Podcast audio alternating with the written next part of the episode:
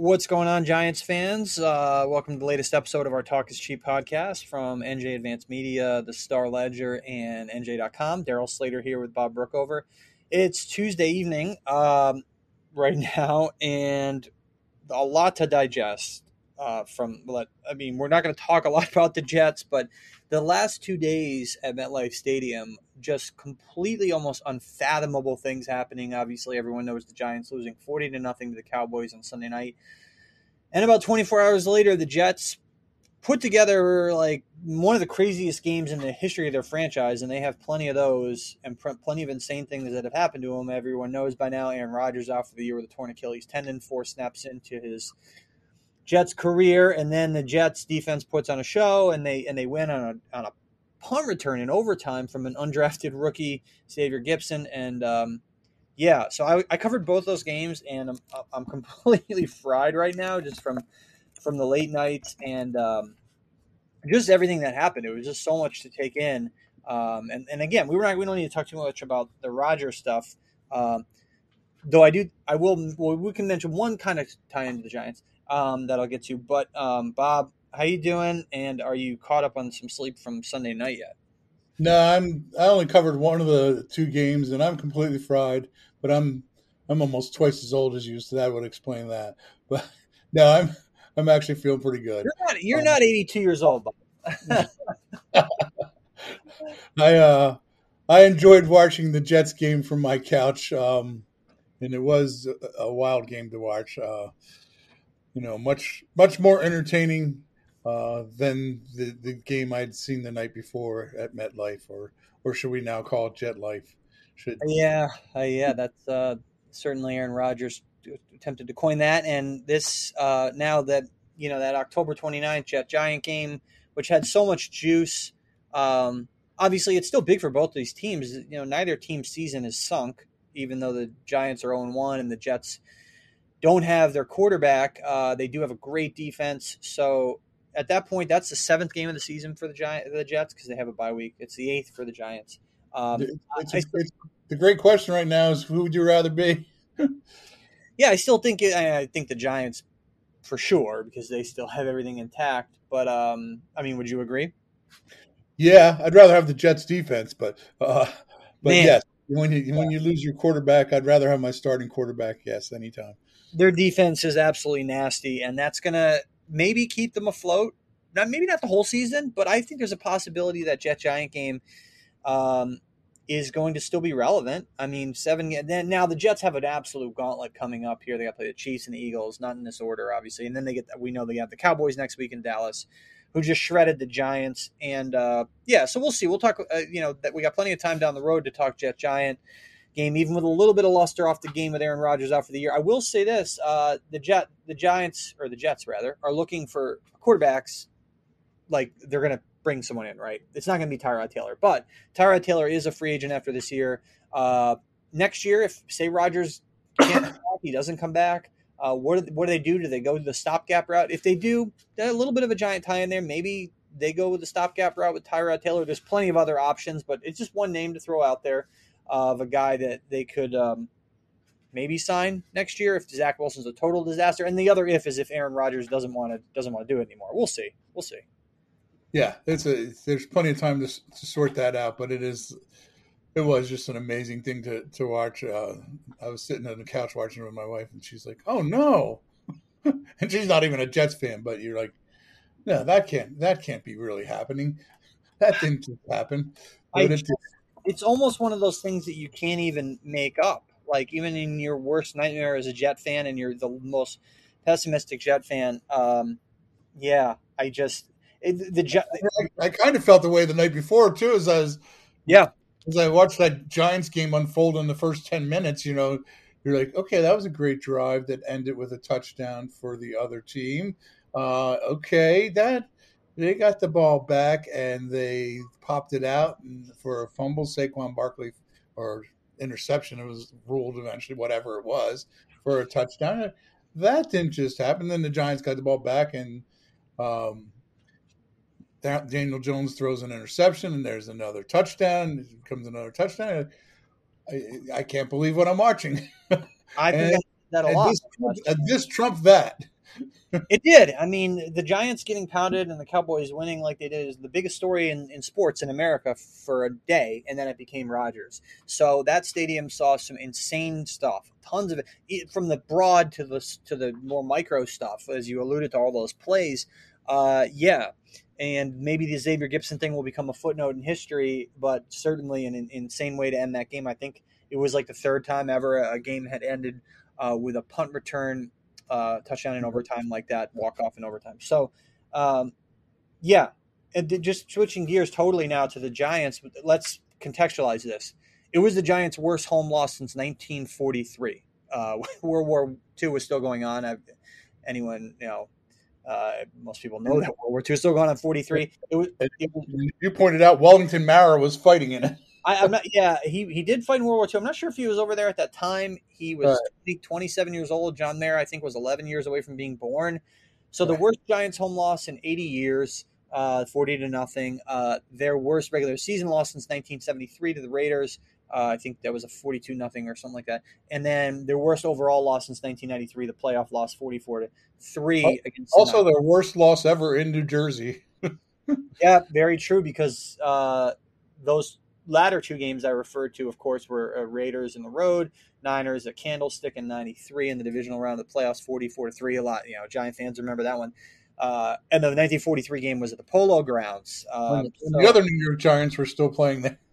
yeah, so that just goes to show you how uncommon this was. It's the second biggest margin in the Cowboys Giants series ever at 123 games, including one in the playoffs. So 123 games now. There's one from the 66, I think it was 52 to seven that the Cowboys won, but the biggest margin for either team, not just not just the Cowboys. So that's. I also, I also went back and looked at Brian Daboll's lifetime as a coach, yep. which started in 1997 as a graduate assistant at William and Mary, and he had, and and then I also looked at his time as a player. Uh, I believe it went to Rochester, right? Yes. Um, that's. And he he had never lost, or he had only one loss in his entire career was worse than that one, and that was his. Oddly enough, it was his first game as offense coordinator with the Bills. So he lost forty-seven to three at Baltimore. Crazy. Um, uh, so it hasn't been that long, but it's very rare. It's very rare, no matter how you slice it, for an NFL team to lose a game forty to nothing. It just doesn't happen. Um, the game clearly got away from the Giants, and we can get into all the reasons why and how they go about, more importantly, fixing these things. Um, I, think to me, we, we just have to start because this affects everything going forward here now.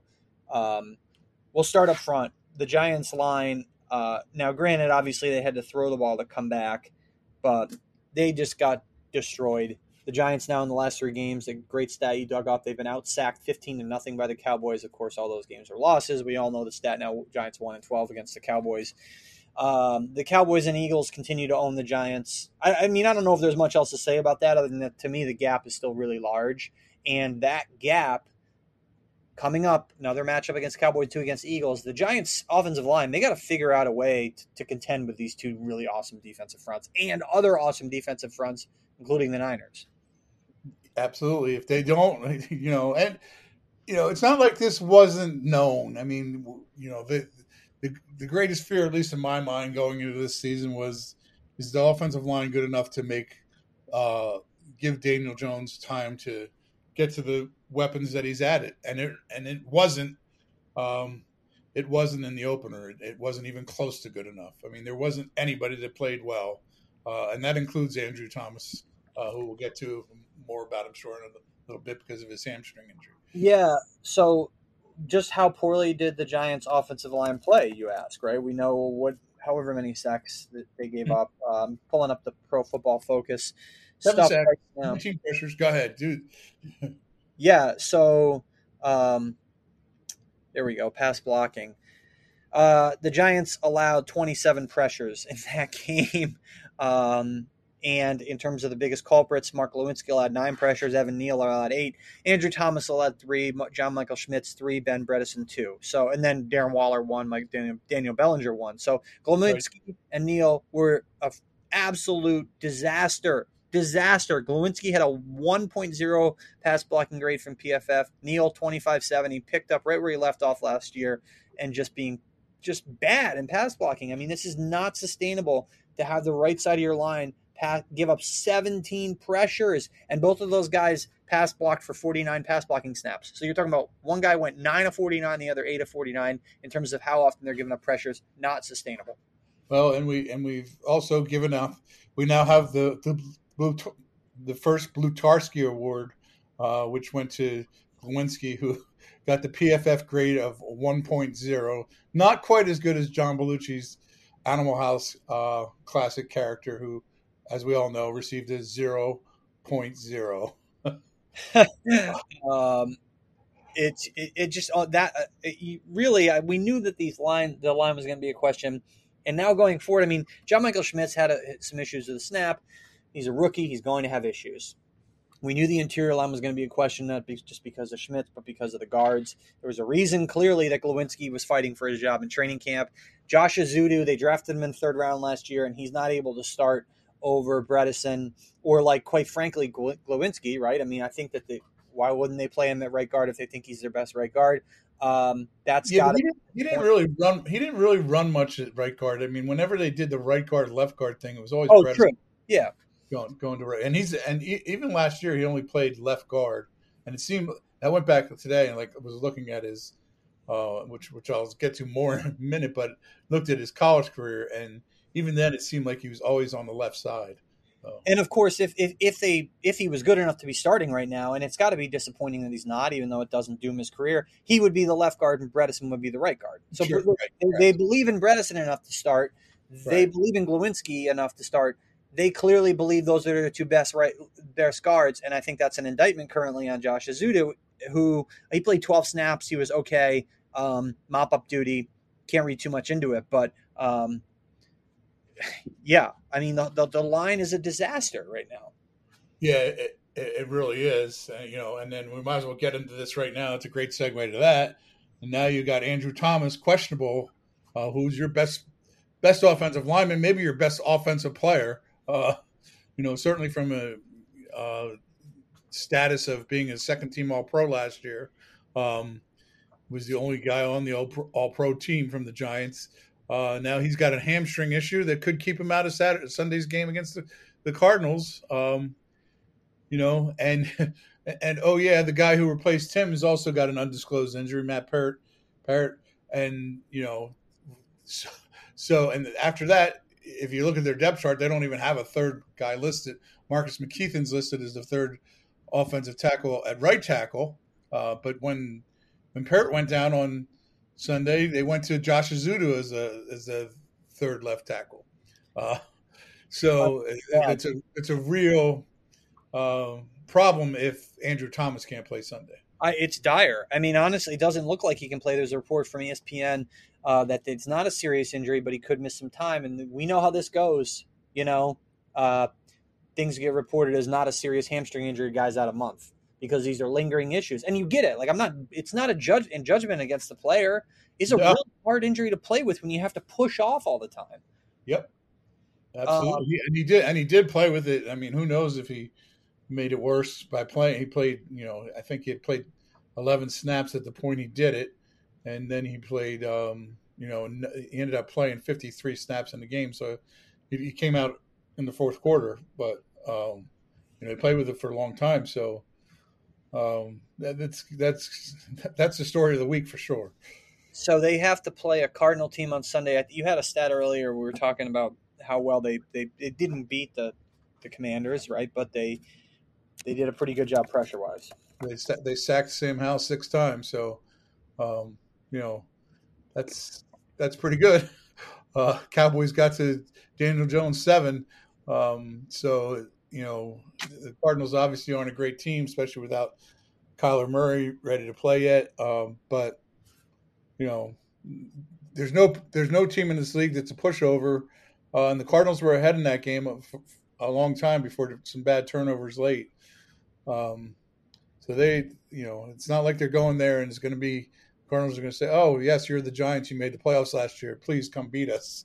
You know, it's their home opener, so they're going to be motivated. Yeah, and the Giants have a short week game at San Francisco. After that, of course, Nick Bosa is just insanely good, uh, and that could just be a big time problem if if Andrew Thomas cannot play in either of those games. I mean, if he doesn't play in Arizona, like there's pretty much no way he's going to be playing in San Francisco. I think it's you, you wouldn't think, yeah. So that you could rule him out for really two games, and now uh, the Giants have.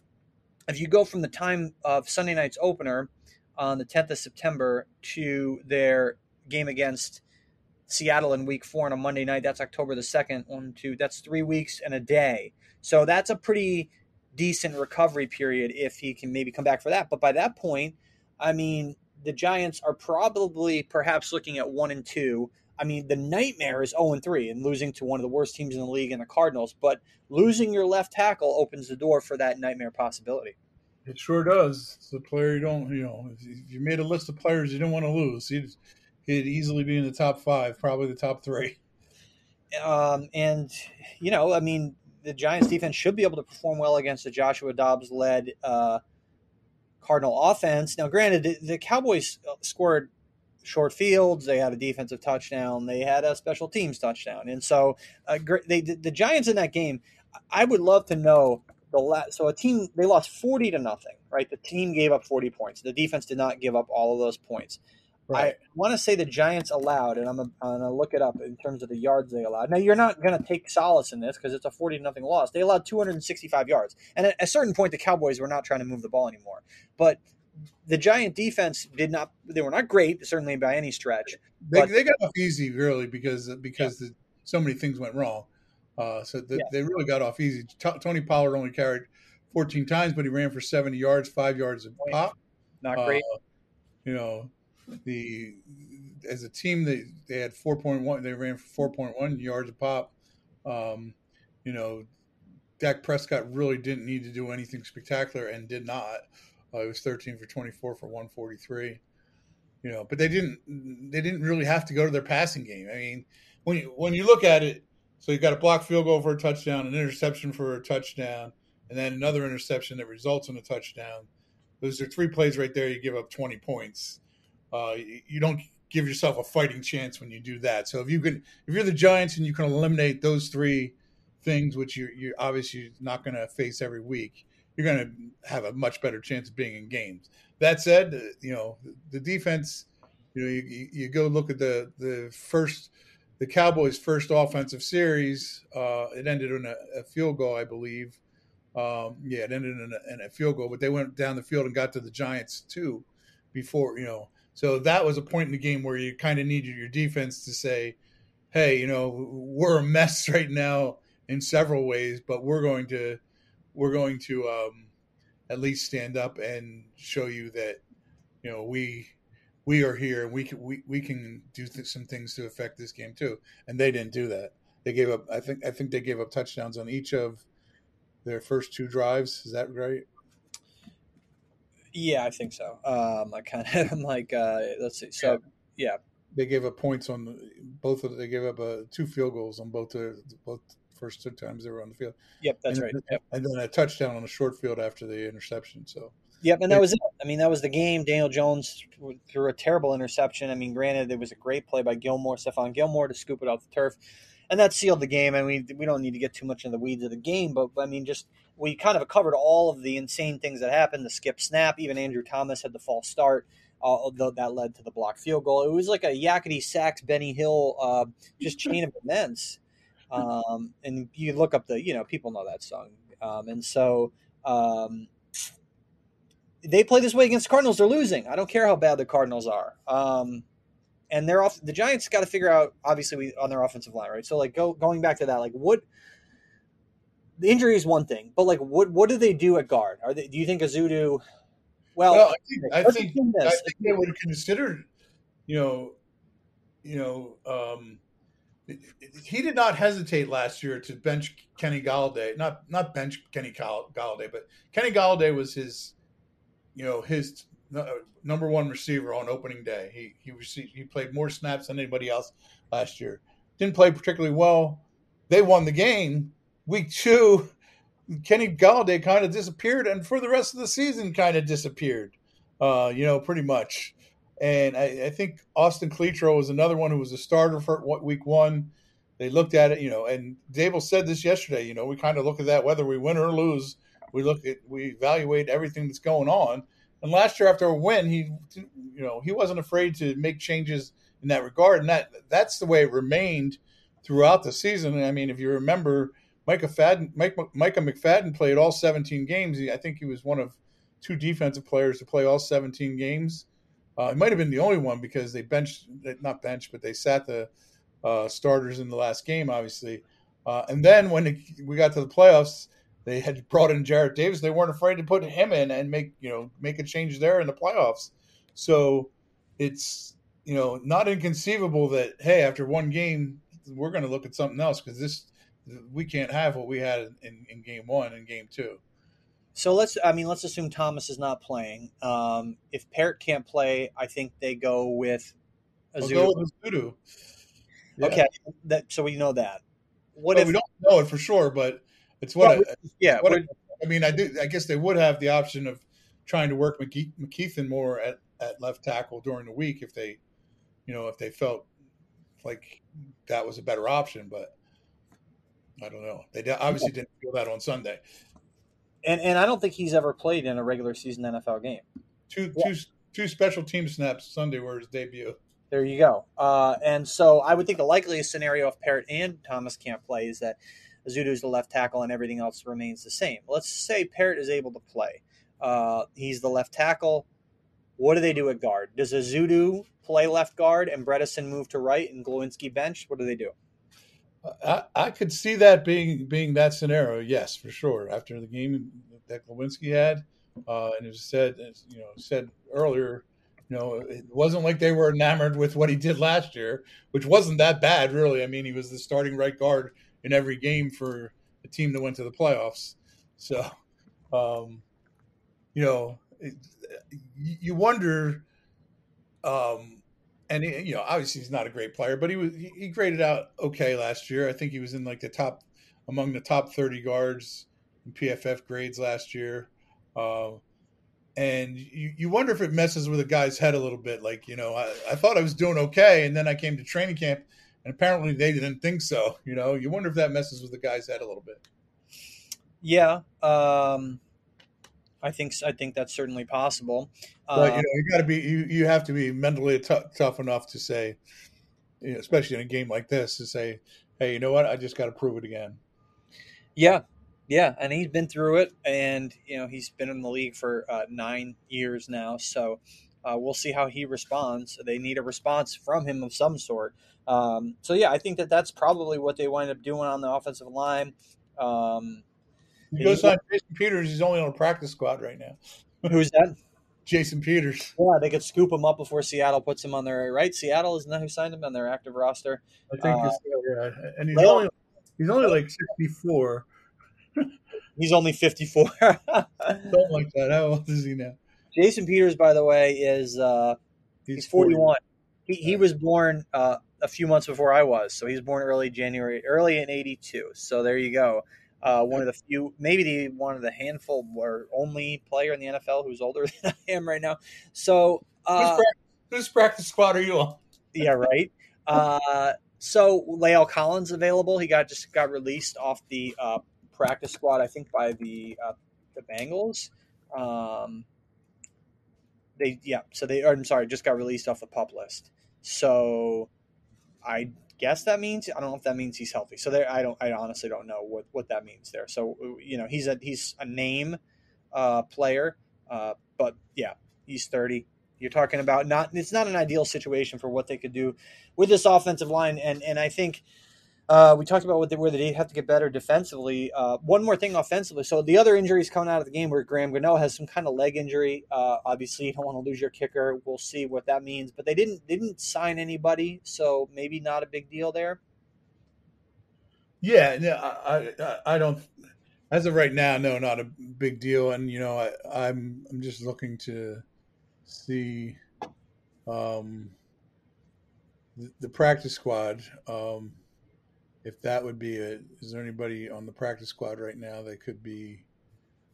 Jalen Thomas is on the practice squad, so I guess that's a possibility as well. He's the only tackle on the practice squad. Yeah, Yeah, they, they, I mean, and they would probably elevate him as, as some kind of backup uh, in that situation if, if they had to. The other one to watch uh, injury wise is uh, Darren Waller, who popped up late in the week uh, on Friday as a limited participant in practice um, with his hamstring injury. It's the same hamstring as last year, and he, was very candid after the game. He did play, uh, and he didn't, you know, he was able to get through the game. Uh, this is obviously something they're going to have to manage as if they didn't know that already. But, you know, he was listed as questionable, limited on Friday. Now he's got a short week of two games coming up in the span of whatever Sunday to Thursday is, four days, five, whatever. And um, he said after the game was a nerve issue, not a muscle issue in his hamstring, which I don't know enough about, like, how that works. But um, to me, it's like that, that, that's something that maybe could be more nagging. I don't know, but but either way, that's kind of what he that is what he's dealing with in that same hamstring. It's scary. Um, he obviously didn't have the kind of debut everybody was anticipating. Uh, not that that made him the Lone Ranger in this game, um, but um, yeah, it, it it's it, it's got to be a little worrisome that this happened as as they're about ready to get into the season, and he's saying it's the same thing that that bothered him last year. Uh, he's obviously uh, vital to what they want to try to do. And, you know, again, if you're making a list of the players you don't want to lose, he's in the top five. So that is something they'll have to manage um, against a, a Cardinal defense that, you know, Sam Howell did not have a great game. Um, they did a pretty good job against him, but you know, you're talking about a little bit different than a more established quarterback like Daniel Jones. Uh, Cardinals lost the game 20 to 16 uh, Dobbs was what you know. I, I the, the, the guy the bottom line is the Giants are not giving up losing forty to nothing with the Cardinals, and I think uh, they're probably not beating the Cardinals forty to nothing either, quite frankly, or, or, even close to it. I think this will be a closer game than people expect. We'll get to our pick later on, but um, I think the, the, there's a lot of concerns, not just with how how this team performed. They didn't look I think we're drilling down on a lot of these like depth chart things, but like very broadly, they, they didn't look better to ready to play. They didn't look ready to play. So, I mean, is that in your mind on Brian Daboll? Yeah, it, it, it is. I mean, um, you know, I do I do go back to the the, the I mean, they it was two really freaky plays. You know, the the, the second the, the second the first interception is obviously not Daniel Jones' fault. He gets hits Barkley and he gets a big hit uh, and, it, and, it, becomes a touchdown.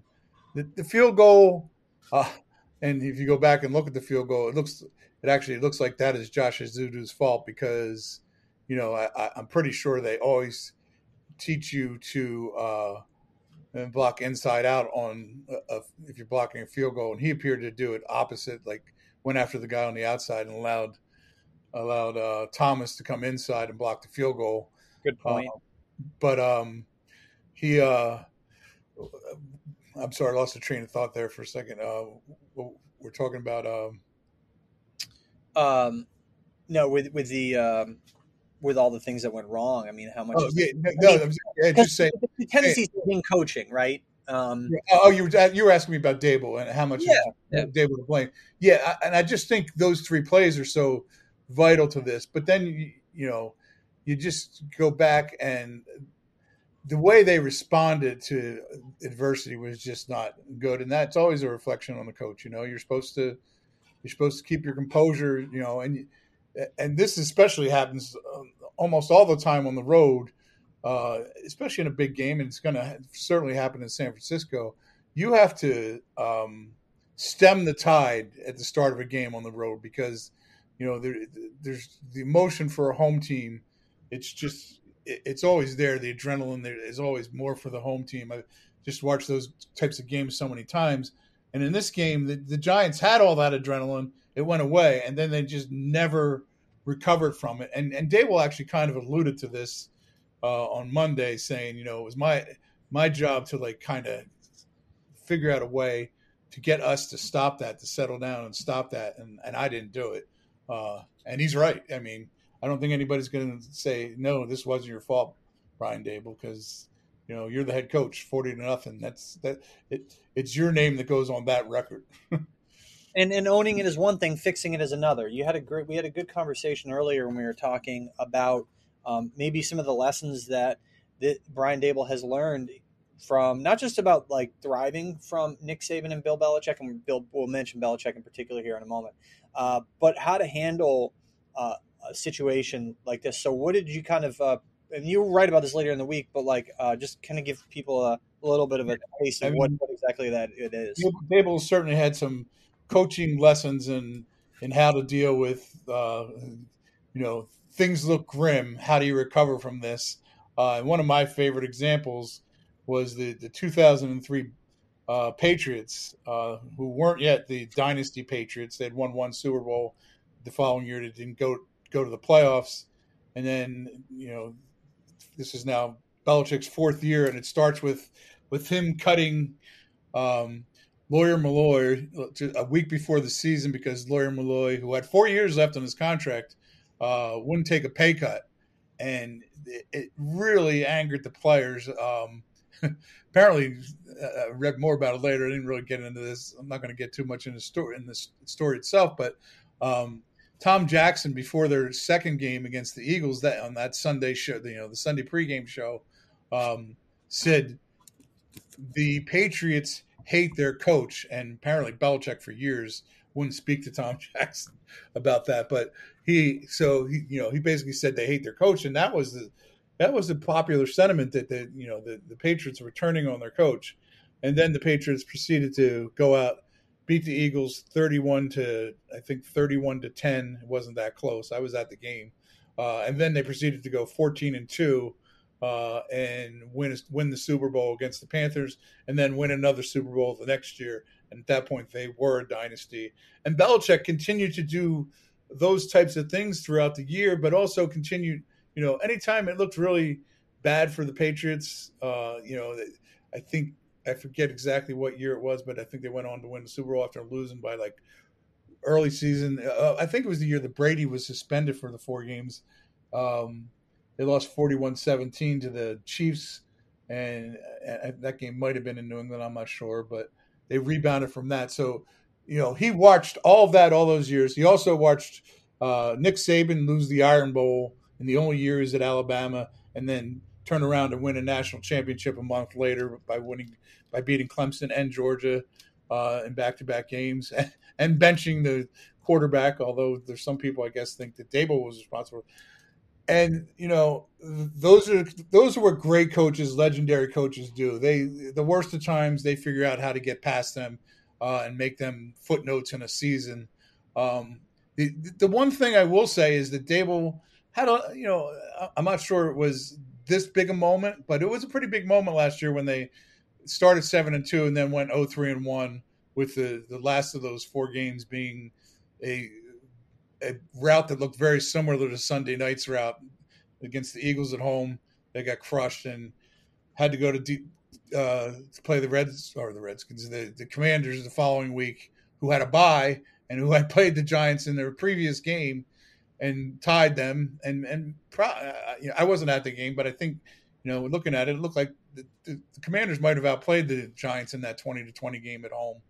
Um, but the Giants went down there and won their biggest game of the year to set up their getting into the playoffs two weeks later. So that was an indication that he can handle these types of things. But now he's got another one in front of him where, hey, what are you going to show us now? For sure. Uh, and if remember, if if they had missed the playoffs last year after a seven and two start, six and one and seven and two start, everyone would have been crushing him for putting a Dory Jackson back on a punt return against the Lions, and, and they lost that game. That was the first four straight games that they did not win. They had three losses and a tie. So he did respond to adversity. He's seen uh, two of his great mentors respond to adversity, and now it's about an early response to adversity for a team that does not have a lot of wiggle room. I mean, we talked about it going into this game an early tipping point game because of the way the schedule unfolds. Because um, the, if they beat the Cowboys, there's a possibility that they start two and zero. Oh. Maybe that gives them wiggle room to lose in San Francisco two and one. They're two and one going in, into the long break before the Seattle game Monday night, uh, and then you got my at Miami at Buffalo weeks five and six. Now they're staring down the possibility of being one and two going into Seattle, into the Seattle game at home on Monday night, the October the second uh, with Miami and Buffalo trips looming after that. Um, so this they could not I'm not going to say they couldn't afford to lose to the Cowboys, but it just loomed as an early tipping point game. They didn't win it, and um, now they have to try to dig out of it. I, I, will, I will say they can't afford to lose to the Cardinals. that is that is for sure. Um, I, I, before we get into the pick uh, of this one, I, I just want to like big picture wise. The Giants can't, you know, just continue to struggle to beat the Eagles and the Cowboys. Just continue to not beat the Eagles and the Cowboys. Let's be honest; they're not they're not winning against them. Um, and so Daboll is now what 0 and 6, including the playoffs against the Eagles and the Cowboys. And we all know about the grim numbers going back even more years against both of those teams. But um, how so that game on Sunday, everyone's going to look at it and say, and rightfully so, uh, this team is not close to being a legit contender. Yeah, maybe they're a team that's a nice team that's going to maybe win one playoff game like they did. They're not ready to take the next step. Uh, and you know, Darren Waller said for the game, even though he wasn't here last year, um, we've given the people we've given people the ammo to say that until we prove them otherwise. Where where do you fall on where this what this means, big picture for for the Giants? Yeah, not good. Not not good at all. Um, you know, I, I, really felt like this was an improved team.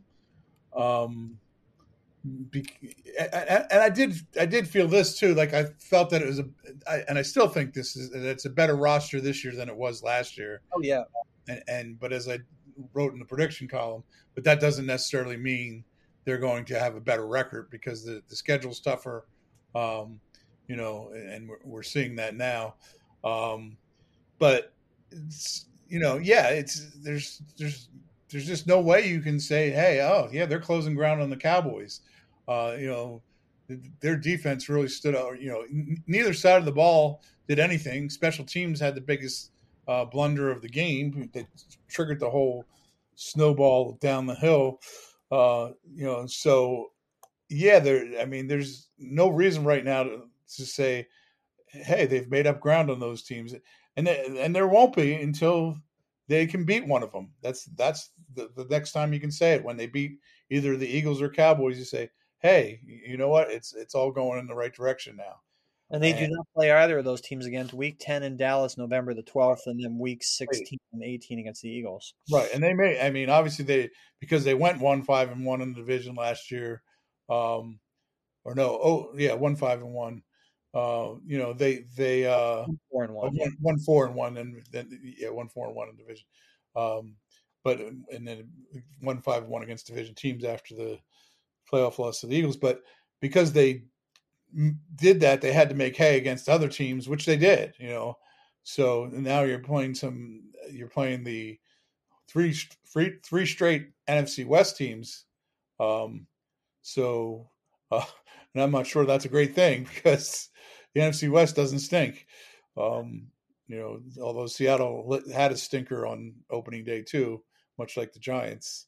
Um, but you know, when you don't beat your own division, you better be beating up the rest of the the, the rest of the NFC and yeah. AFC.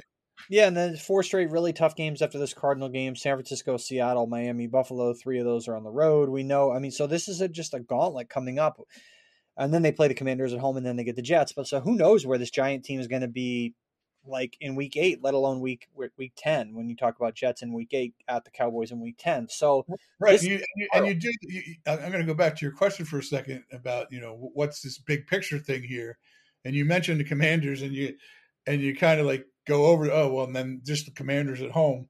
But if you really think about big picture and the Giants last year, they were a lot closer to the Commanders than they were to the Eagles or Cowboys, uh, and uh, that still may be the case.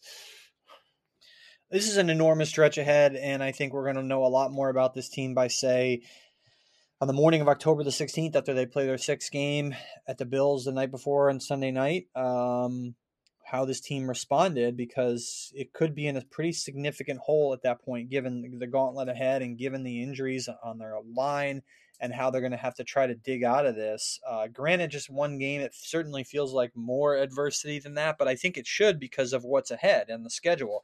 And obviously, the Giants are not concerning themselves with the big picture of like legit contender and all that. So, but but bottom line is they have to take care of answering that question.